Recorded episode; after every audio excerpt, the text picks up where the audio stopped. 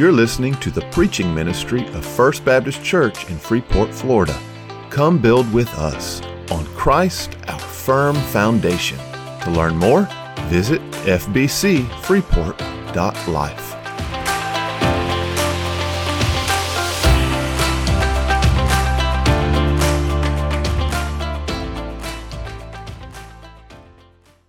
I hope you're ready to jump into uh, God's Word with me this morning.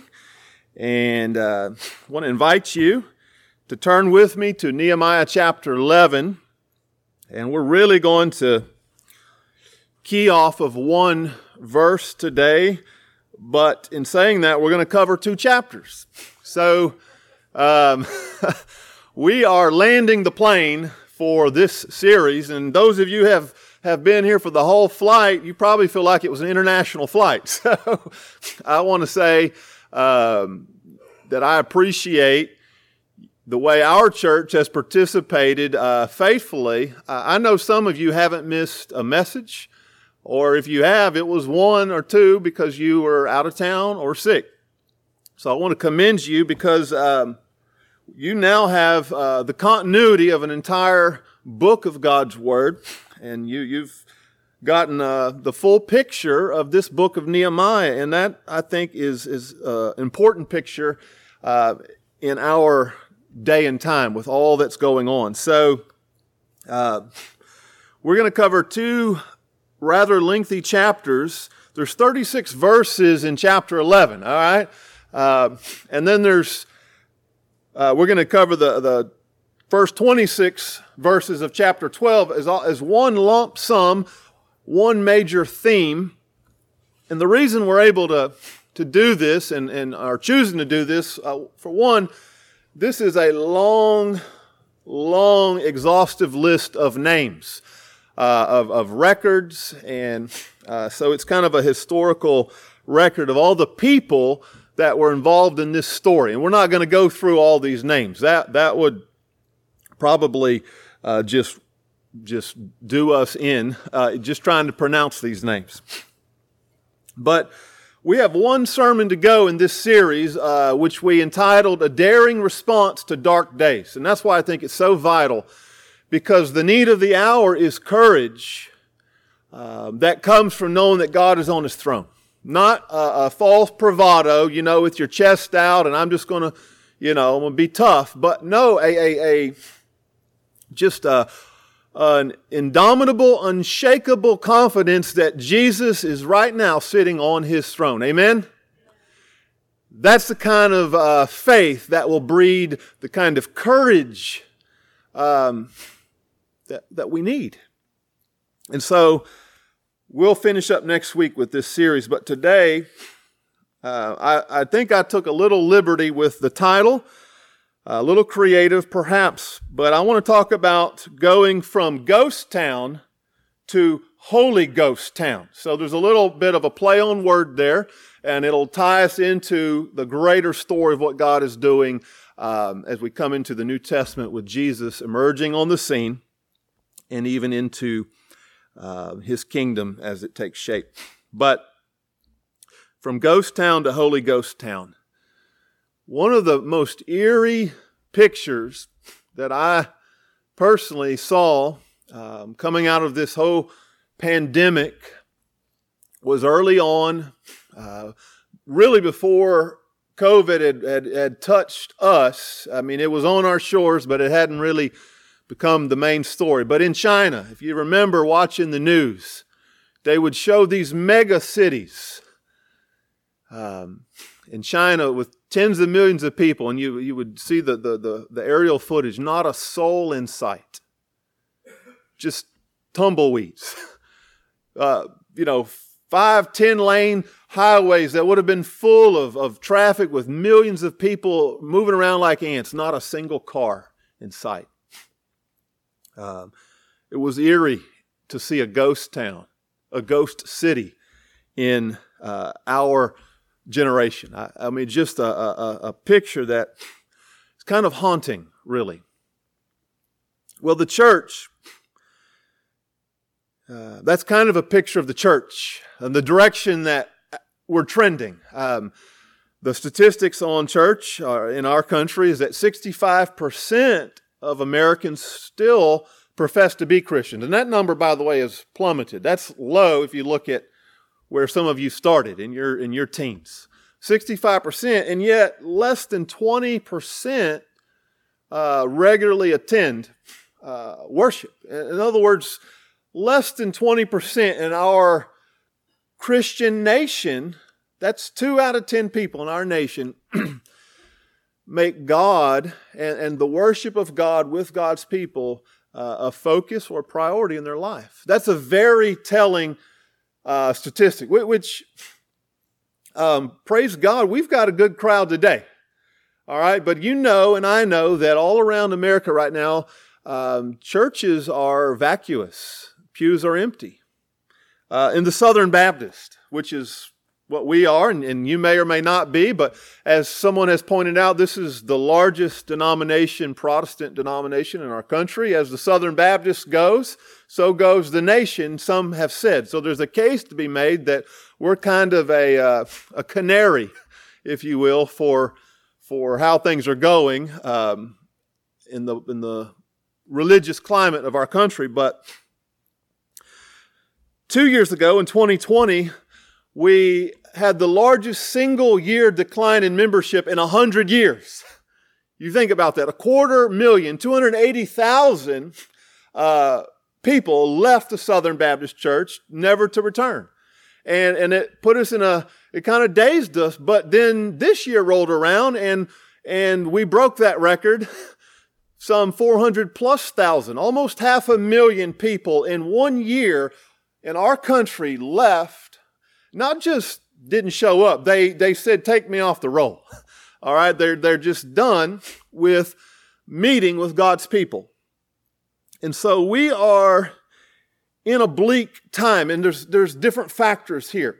The, the, the large and looming factor is, is that the church is not at the center anymore. Um, public schools are at the center, government is at the center, um, and, and, and secularizing influences are holding sway over our thinking. So we are a, a, rapidly secularizing nation, which is pushing God out of the center. And we're in a real spiritual battle. So why am I optimistic? Because I am. Why am I optimistic in, the, in these days? There was a, a columnist, a newspaper columnist named Walt, Walter Winchell. And if you know him, I apologize for not knowing how to say his name. But here's a fantastic quote. He says, An optimist is someone who gets treed by a lion but enjoys the scenery. All right? You let that sink in. All right? An optimist gets treed by a lion and they're sitting up there enjoying the scenery. All right? That's an optimist. Now, the reason I'm an optimist is because in our story, in, in, in the, the story of the Bible, Christ gets treed like a lamb. The sins of the world chase him up the cross. He goes voluntarily, treed like a lamb. I won't say he enjoys the scenery. It was hell. It was anguish. Blood and water poured from his body. He was pierced for our sins, for the sins of the world. But right there at the end, before he breathed his last, he said, It is finished. And the lamb on the tree went down into the grave and he came out of the cave roaring like a lion. That's why I'm an optimist. Because our Savior is the lion and he will tree his enemies. That's why I'm an optimist. The most quoted Old Testament verse in the New Testament, we know that these two work together. The Old Testament foreshadowed the New Testament, the, the coming of the Lord, and then he came, and then the New Testament was, was looking back and making sense of the Old Testament, expanding and expounding, and, and it's all about Jesus. The written word exalts the living word. It says, This is your man. This is the Lord God. Put your trust in him. He will save you. He will revolutionize your life. He will reform you and change you. But the, the off, most oft quoted verse, Psalm 110, verse 1 says, The Lord said to my Lord, a little, little bit to unpack here, sit at my right hand until I make all your enemies a footstool for your feet. That's the number one Old Testament verse quoted. That's, that's the theme of the Old that emerges in the news. Now, think with me. The Lord said to my Lord, this is God the Father talking to God the Son, okay? And what did he say? He said, Sit at my right hand. Now, when did Jesus do that? You remember? Jesus sat down at the right hand of the Father 40 days after he came out of the grave roaring like a lion. Remember, he went up, everyone's watching. Where was he going? Well, he said it was finished. His job was done. He was going to put his feet up in the easy chair. All right? And then he said, the father said, Now you sit down. You did your job. You did what you came to do. He says, Now I'm going to put all your enemies under your feet. You're going to prop your feet up. Don't, yeah, just sit down. And so, what is Jesus, what has God been doing ever since the cross? He's been trampling one enemy after another. Now, you've watched boxing before. Sometimes uh, the first round goes to so and so, and the second round goes to so and so. It appears like we're getting whooped in round whatever this is. It's not looking good for us. But it, the whole match doesn't hang on one round. And what I'm telling you is you have to have a long view on redemptive history. All right? This is a dramatic battle between God and his enemies, but Jesus said it's finished. He will emerge the victor. And that's why we're optimists. And that's why today I can tell you God is doing the work. And it may look like a ghost town today. But what is God doing? He's taking his church, which may be a ghost town, but he's going to turn it into, and he is turning it into a holy ghost town. And it's going to take over the world. That's the good news. So let's pray, and we're going to we're going to just uh, think about the, the, the themes that emerge from these two chapters. Let's pray together. Father God, help me to just make plain what your word is saying. Lord, there's a lot of names, a lot of details, a lot we could get just bogged down in today. I pray you would help me as I seek to lift the, the big ideas here and the, the, the, the applications that we can uh, apply to our own life and our own day. Lord, we pray that you would teach us in such a way that you would be honored and glorified and that we would be full of hope and, and, and even uh, if we need to have it, a pebble in our shoe today. Lord, that we would not be able to walk out of here the same way we came in, that you would disturb us in appropriate ways, shake us and, and, and rouse us, that we would be on your mission for your name. It's in your name we pray. Amen. So Jerusalem was a ghost town. We know it's because of their sin. Uh, God judged them. They, they were laid flat. All right. I don't know if you've ever seen anything. Now, I, I think of 9 11. I think of the Twin Towers being laid flat.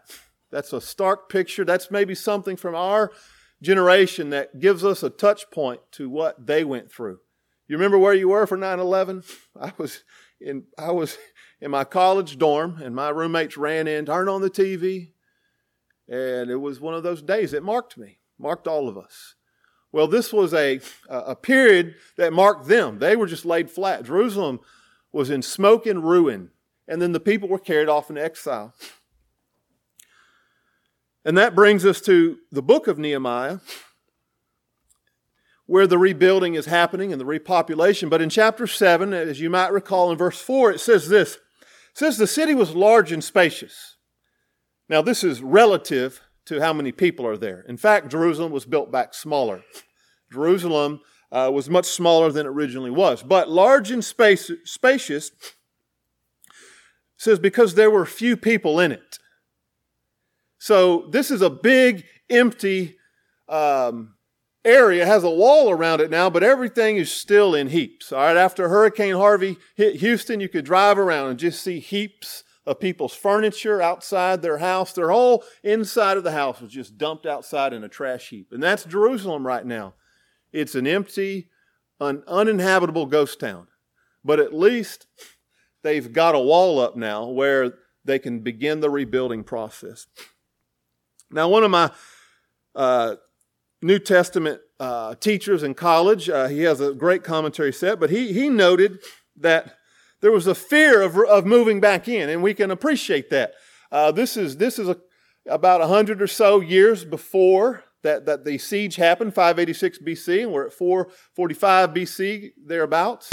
But their oral retelling of that dramatic, catastrophic event is something that generation to generation uh, got passed down. And, and so there was a real fear here about moving back in. Um, the, the, the, the, the siege was still very much alive in their, in their imaginations. The, the grandparents telling uh, the grandchildren, recounting what their parents had passed on to them. And, and you know how we tell stories. All right? Anyone here that has someone in the Navy in your story, you know those stories don't get smaller. All right? Uh, my papa was Navy, and, and he by the time he, you know, told told his last story, you would think he was General MacArthur. So, but that's how it goes. So you you can imagine the fear that was elicited when they thought about going back into that city. This was a city uh, that had a targets on it on its back. It had a lot of enemies. It was a strategic city, and people wanted that city for themselves. And so um, this was the case. Um, God's people, we can relate to this. We have a lot of enemies. And what's happening right now is it's becoming increasingly more difficult to identify as a Christian.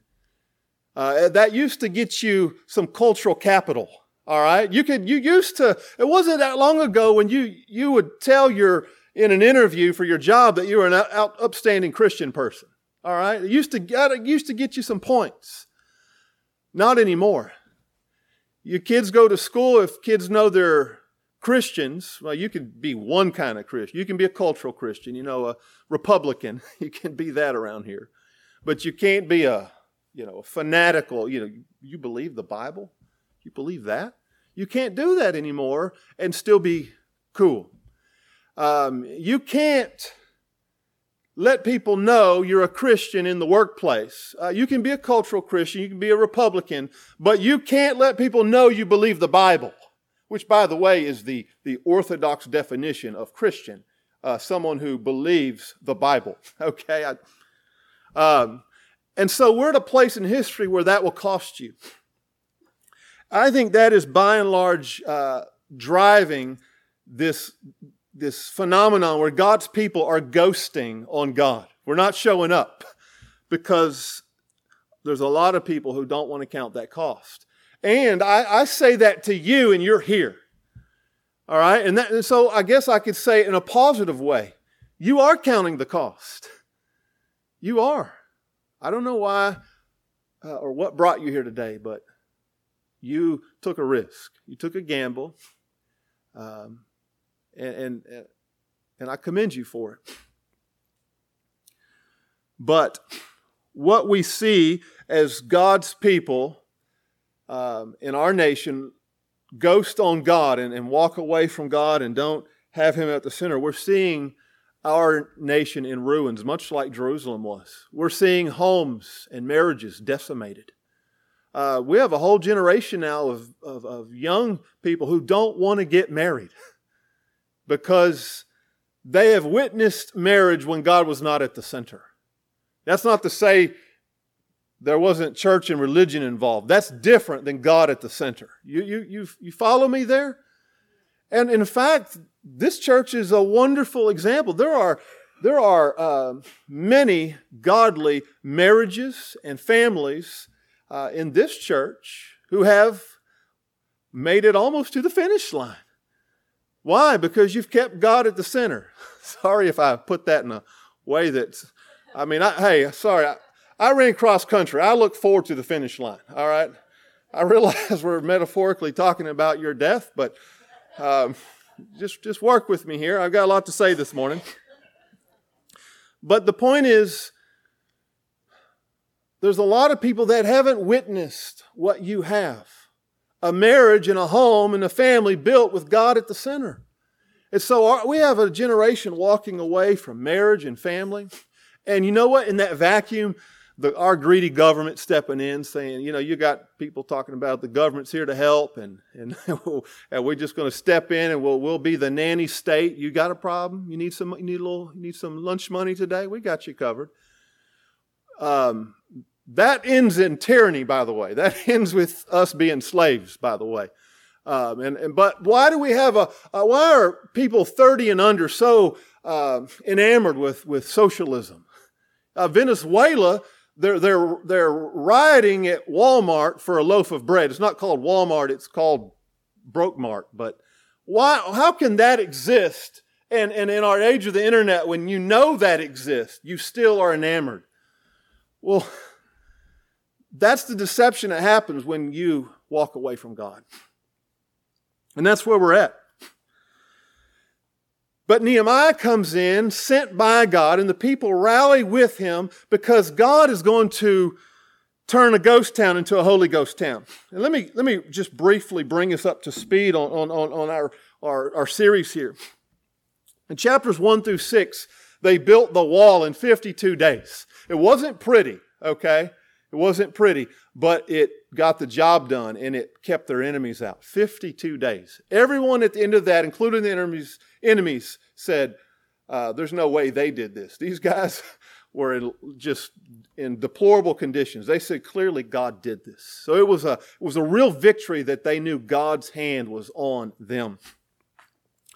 And so in chapter 7, with the walls around them, they did a head count, a census. In chapters 8 through 10, God's law comes into the picture and it becomes the central theme of this story. God's law is read um, for hours on end. There's Bible conferences held the seventh month of the year with the festivals is reinstituted around the law. And what happens? Conviction. People are weeping over their sin. Confession. People are putting distance between themselves and a life that doesn't please God. We talked about closing the book on sin in our life. It doesn't have to be your future just because it has dominated your life and your family for generations. And then there's the covenant renewal. They're coming back in, in right relationship with God, God at the center, with His Word guiding them. In verse 28 of chapter 10, it says they separated themselves. All right? They, they, they're surrounded by pagan, pagans. And I say pagans not as an insult. A pagan just means they worship a God other than our God. The Bible is God centric. All right? The Bible's God centric. It starts with God at the center. If you don't have God at the center, then it calls you pagan. All right? God's people, and we can relate to this because we live in a pluralistic, uh, you know, multicultural nation where we say all things are equal. You know, you you got your truth, I got mine. So we know what it is to get swept up in this pagan mindset that really subverts God's word. But they separated themselves, and it says they did it unto God's law. So they're not saying, oh, we're better than you. They're saying, we don't want to go this path of false idolatry, which leads to death, which is a deception. We want to go on the path of righteousness, which leads to life. And we believe this is the way. And so they separated themselves. Now, let me just say that is the definition of the word holy. We're talking about a holy ghost town today. The word holy, if you'll follow with me here, means set apart. All right? It means it means to take something or take yourself from where you're at and remove yourself to over here set apart for something or someone. And so you read in the Bible, often it says that God's people were holy unto the Lord. All right? They were set apart unto the Lord. They were picked out to set and, and, and, and put on a new path to live unto the Lord according to his word. That's what it means to be holy. Okay, you can be holy unto the Lord. Um, the Olympics are on right now. Olympic athletes, they are holy unto their sport. All right, they are set apart for four years, or however long the, the time is there. I think it's four. I haven't watched in a while. Uh, too much politics for me, but uh, for four years, a, a, sprinter like Usain Bolt, I say him because my wife danced a commercial with him once. I'll show it to you. But Usain Bolt, for four years, he was set apart unto training to break all those records and take the world by storm. He could not have done what he did with all that raw natural talent unless he was set apart unto that. That's what it means to be holy unto the Lord, set apart unto Him. And we'll never be and do all that God's called us to be or do in our generation. We'll never turn our generation back to God unless you today and I today say, I want to be set apart to the Lord. And that's what they did. That's what we must do. Um, you don't win an Olympic gold medal with half measures and half hearted effort. It takes wholehearted devotion. And does God deserve less than a relay race? Does he? Does he deserve less than the things that we devote ourselves to? He does not. Well, we get back into verse 10, and I didn't cover this last week, but they took uh, two priorities that they focused on their households, all right, to have uh, godly marriages, and the economy, to have a godly economy. The, the word economy means house law. So the, the households were to do business in a way that pleased God. And so that was their focus. Um, your, their houses and the house of God. So I want to just say this. Um, the most radical thing, the most countercultural thing, the most ambitious thing that you and I could ever do is to build our own houses and to build the house of God, the church, in a way that pleases God, unto His unto the Lord. That's the most radical thing we could do. And there's so many voices carrying us to say, go do these grand, lofty things. But these are the basic building blocks that God has instituted. You go back to Genesis 1, the creation mandate, the first instructions to Adam and Eve to build their house. Be fruitful, multiply, take dominion, build your house, expand God's kingdom by expanding your own house. And so we see that. And that, that entails that we live holy seven days a week. Holiness unto the Lord is a moment by moment thing, it's not a Sunday for an hour thing. Um, we, we were in Sunday school today, and, and, and Paul got in big trouble because he called the high priest a whitewashed tomb that God was going to smack down. well, he wasn't wrong. He wasn't wrong. He wasn't supposed to say that publicly, but he wasn't wrong. Um, when you think you can show up and, and, and put God in a box and, and, and give Him one hour a day, but then you think that you're going to live with yourself at the center for the rest of your life, you are being a whitewashed tomb because you're trying to fool us today while you do your thing every all the rest of the time. God will strike down anyone who's not His. Um, and that was a little bit of a tangent, so I'll, I'll try to smooth that out in a minute. Um, but that brings us to verse 1 of chapter 11. Um, let, me, let me read this for us, okay? This is kind of the, the, the, verse that we'll, we'll camp out on for the remainder of our time until we, um, until we close here. Verse 1, it says this it says, Now the leaders of the people, they settled in Jerusalem. You with me? And then it says, The rest of the people, they cast lots, all right, kind of like rolling dice here, all right, to bring one out of every ten of the people to live in Jerusalem. And then we have our, our key word here, the holy city.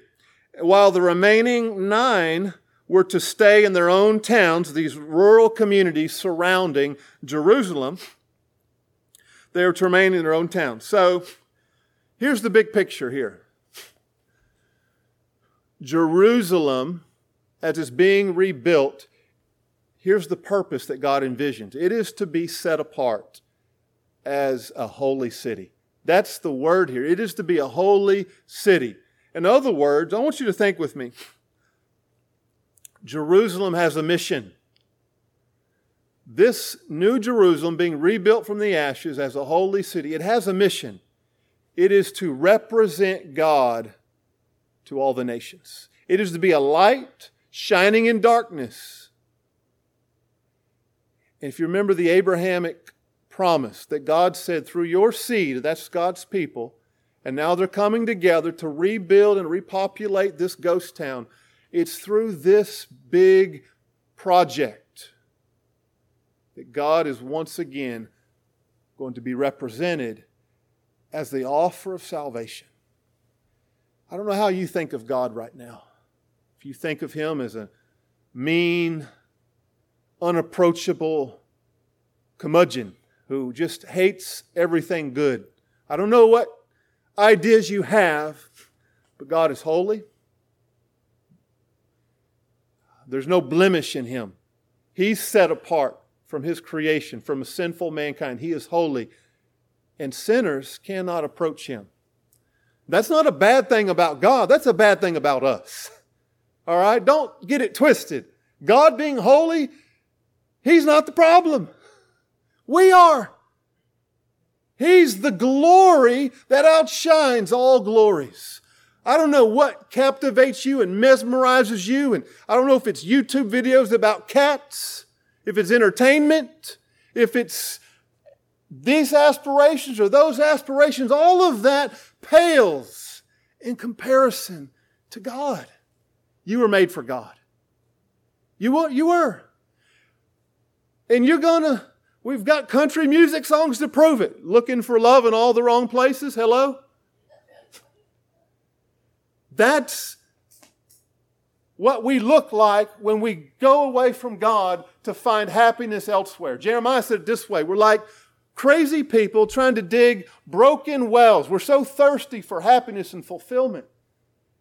But the boyfriend or the this addiction, that addiction, this indulgence, that indulgence, this activity, that good, bad, and the ugly, none of it can take God's place. And when you go there to drink deeply and be satisfied, if it's not God, the Bible says you're scooping dirt into your mouth and you're choking, and you're choking, and you still keep going back. That's a picture of sinful humanity apart from God. That's us. That's all of us. That's me. Before Jesus Christ, that's us.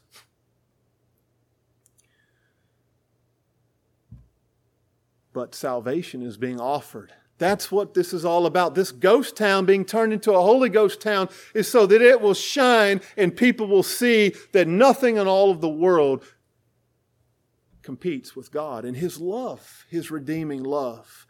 It's meant to send the nations running in through the gates saying, I'm thirsty, I want bread, I'm hungry, feed me, nourish me. I want this from God. That's what it's about. So, how does it happen? Well, Notice the leaders go first. The leaders go first. No one wants to go into Jerusalem. No one wants to come into the church. No one wants to stand against the angry mob, the enemies outside. No one wants to stand against the sexual ethic of Freeport. You realize this town openly promotes and tolerates homosexuality? You know it, and I know it. We all know it. We're trying to normalize. It's all over Facebook.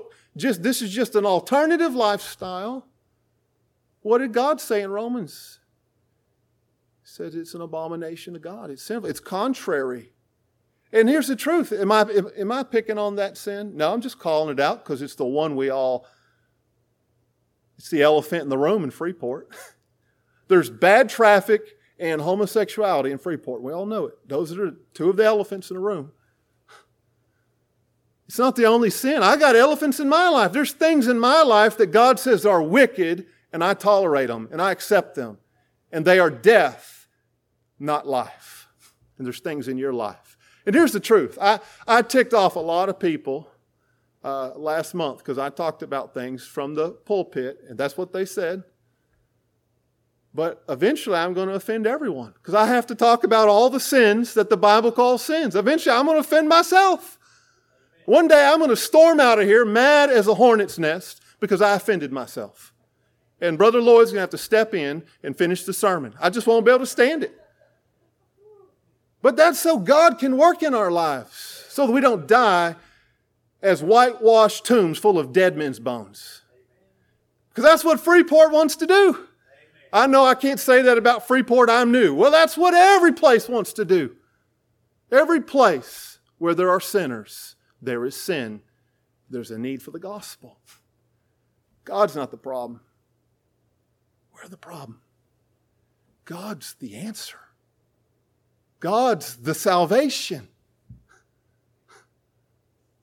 And that's for you if you're here and you're a teenager, or you and you're in your 80s, or you and you're a preacher. It's for all of us. So the leaders come first. No one wants to go in. It takes courage, it takes bravery to come in the gospel in a hostile territory. All right? I, I'll be honest. After there was an uproar on Facebook, on things I had preached, Uh, there's bad reviews on our Google map right now. I because I'm teaching bad things. I thought I might get punched in the mouth eventually. I got scared. I, I had to go talk to Espy and get a pep talk. I got nervous. I did. I locked my doors at night and kept a watchful eye. It takes courage to go first. Look, it takes courage for me to say this up here. I'm not going to win a lot of friends if I step on so many toes. But it takes courage to go first to rebuild the cities, to be a shining light in the darkness. The darkness will not overcome it, but somebody's got to go first.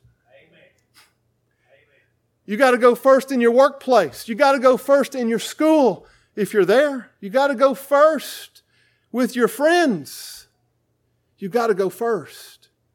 And I don't mean you go in there with guns blazing. I do that sometimes. I've heard I've done that. I've heard I've gone in with guns blazing before.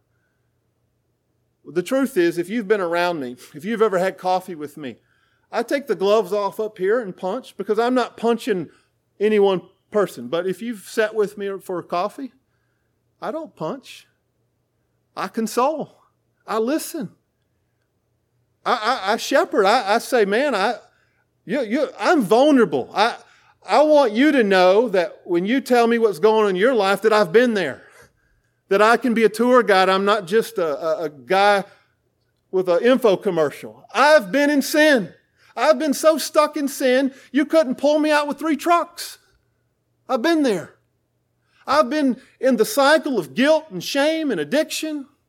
I've been depressed. I've had a decade of depression. Are you, are you sad? Are you stuck? I've been there. I'm not a self righteous person looking down my nose. I am a sinner saved by grace. And I punch hard at sin, but I want sinners and saints to be comforted by the gospel. I do. I know you do. It's a both and approach, guys. Paul said we tear down and demolish strongholds. When ideologies and, and, and lies set themselves up and say this is the right way, that's against God. Paul says we, de- we do demolition on that. That's the Bible. I don't know where, what you may have heard or how you learned Jesus, but that's in the Bible. But on the other hand, he says we gently restore those who are caught in sin. That's what we do. It's both and. It's both and. And it takes precision, all right? Sometimes in demolition, sometimes you just swing the ball. But when you get down with one person or a small group of people, it takes precision. You want to you don't want to be a butcher, you want to you want to cut carefully, help people thoughtfully. It's both and. We're not one dimensional in our approach here. But the point I guess that I'm wanting to make is Someone had to go first. They cast lots, and then there were volunteers. The volunteers were people who said, I'll go first. The casting lots was because no one else wanted to go first. All right? And, and so that's how God's people begin to fill up this ghost town. It took courage and faith in the face of fear. But as they came in, notice uh, the men went first, all right? The draft was for men. One in ten men and their families were brought in. And then notice uh, there were two leading families. And by the way, one of these leading families was Perez. Um, if you don't know Perez, he was born illegitimately. He had a lousy start. His dad committed adultery with his mother, who was the father's daughter in law. All right, this is Jerry Springer stuff. All right, you remember? You remember the story? Perez's dad was his grandfather. That's twisted. And Perez's mother dressed up like a prostitute to seduce the grandfather because the grandfather didn't keep his word to give a son to the daughter, and she was sitting there as a widow, impoverished. It was a Jerry Springer episode, and this little baby was born. What I'm saying is, your start doesn't have to define your finish. Because Perez went on, and some 400 years later, his offspring, his godly lineage, are filling up this ghost town. It says 468, it says men of standing. Perez set a godly example and he built a generational uh, uh, uh, uh, legacy of faithful families and these 460 men of standing. These are leaders, towering, godly, influential men with their strong, towering, influential families. And they said, We'll go first. We'll go in. I don't care where you start. I don't care where you're at right now, if you're stuck or you're, you're, you're wondering, God can take you and do something amazing for His name. Amen? My grandfather, who's gone now, he was an alcoholic, angry, bitter, but God saved him at 37 and he spent almost until he, was almost 100 when he died, but he spent the rest of his life serving God A faithful witness. And my grandmother, the same. They, when God changed them and saved them, they came back and lived for Jesus. So that's what's happening. Courageous people going first. And then the worship team goes the priests and the Levites and the gatekeepers and the musicians. They fill up the city. Godly people, worshiping people, they fill up the city. And what we end up seeing when the, when the dust settles, what do we see? we see the temple is at the center, the household of God is at the center with all of its buzzing activity and vibrancy. The church used to be at the center. And then all the households and the economies are growing around God at the center. That's what we see. That's what we see. This has been a redundant message in this series, and we're coming to an end here. But why have we hit on this message over and over again? God at the center. Because that's the message of Nehemiah. When God's at the center, He is the, His joy that He gives becomes our strength. And we build out of that. We build our homes, we build our families, we build economies. Why does the government have its hand in all of our taxes and economy right now? Why do they tell us when, if we can or cannot shut down our own business that we started? Because long ago we turned our back on God. He used to tell us how to run our homes and our families and our businesses. He used to tell us. But when we said no to him, in that vacuum came a demigod. And the status religion has been growing ever since. It's a monster. Thank, thankfully, we've got DeSantis. but that's a side story. Here's what I want to tell you. Uh, this is a quote here. Warren Wiersbe says, Never underestimate the importance of simply being physically present in a place where God wants you to be. You don't have to be the hero of the story. In fact, you're not. God is. But never underestimate your small part.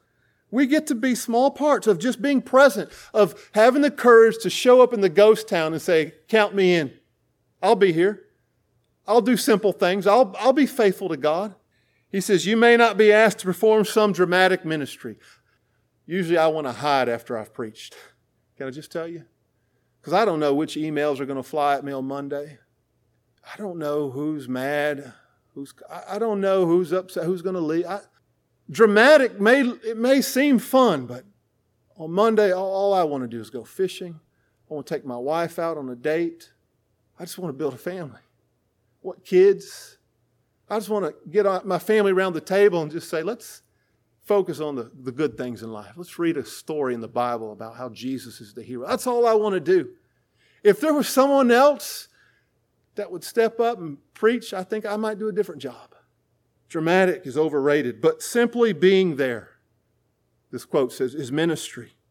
The men, the women, the children, we add the teenagers, everyone who helped to repopulate the city of Jerusalem, they were serving God.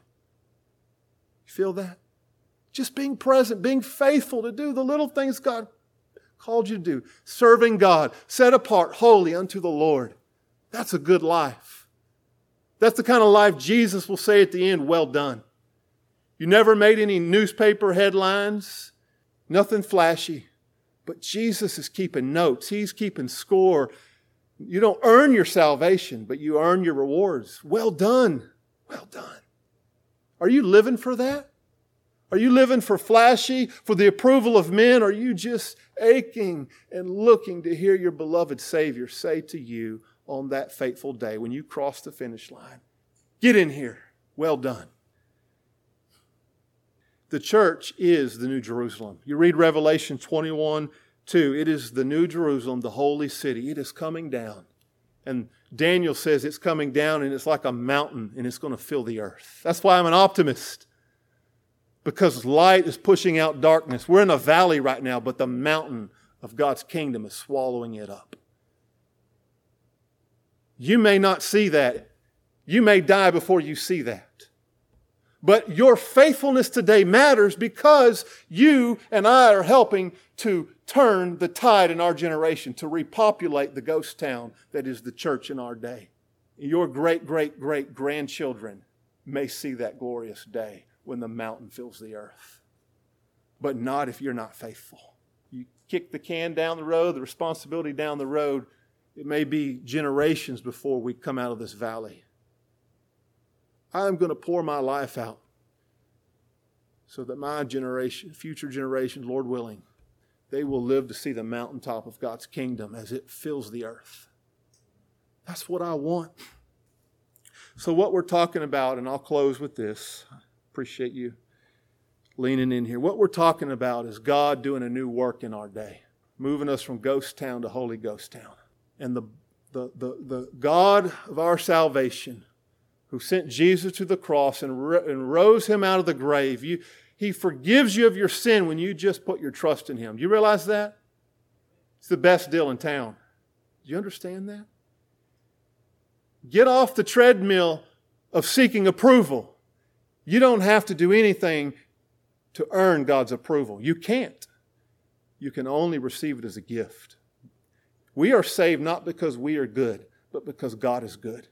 And God sent Jesus to die in the place of sinners. We trust in His goodness on our behalf. Have you done that? If you have, then the Bible says it's a brand new day for you, but it's just the start.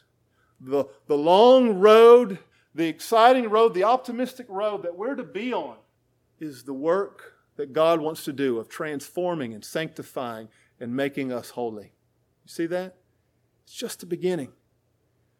But you have to have a commitment and a faith in a God who's committed to you over the long haul. This is not a one night done. This is your life until you take your last breath. This is God doing His work in you. It is a slow, steady work. Sometimes it's imperceptible. You don't even notice that you've even grown an inch. Kind of like that little boy, or little girl saying, Measure me. Have I grown an inch?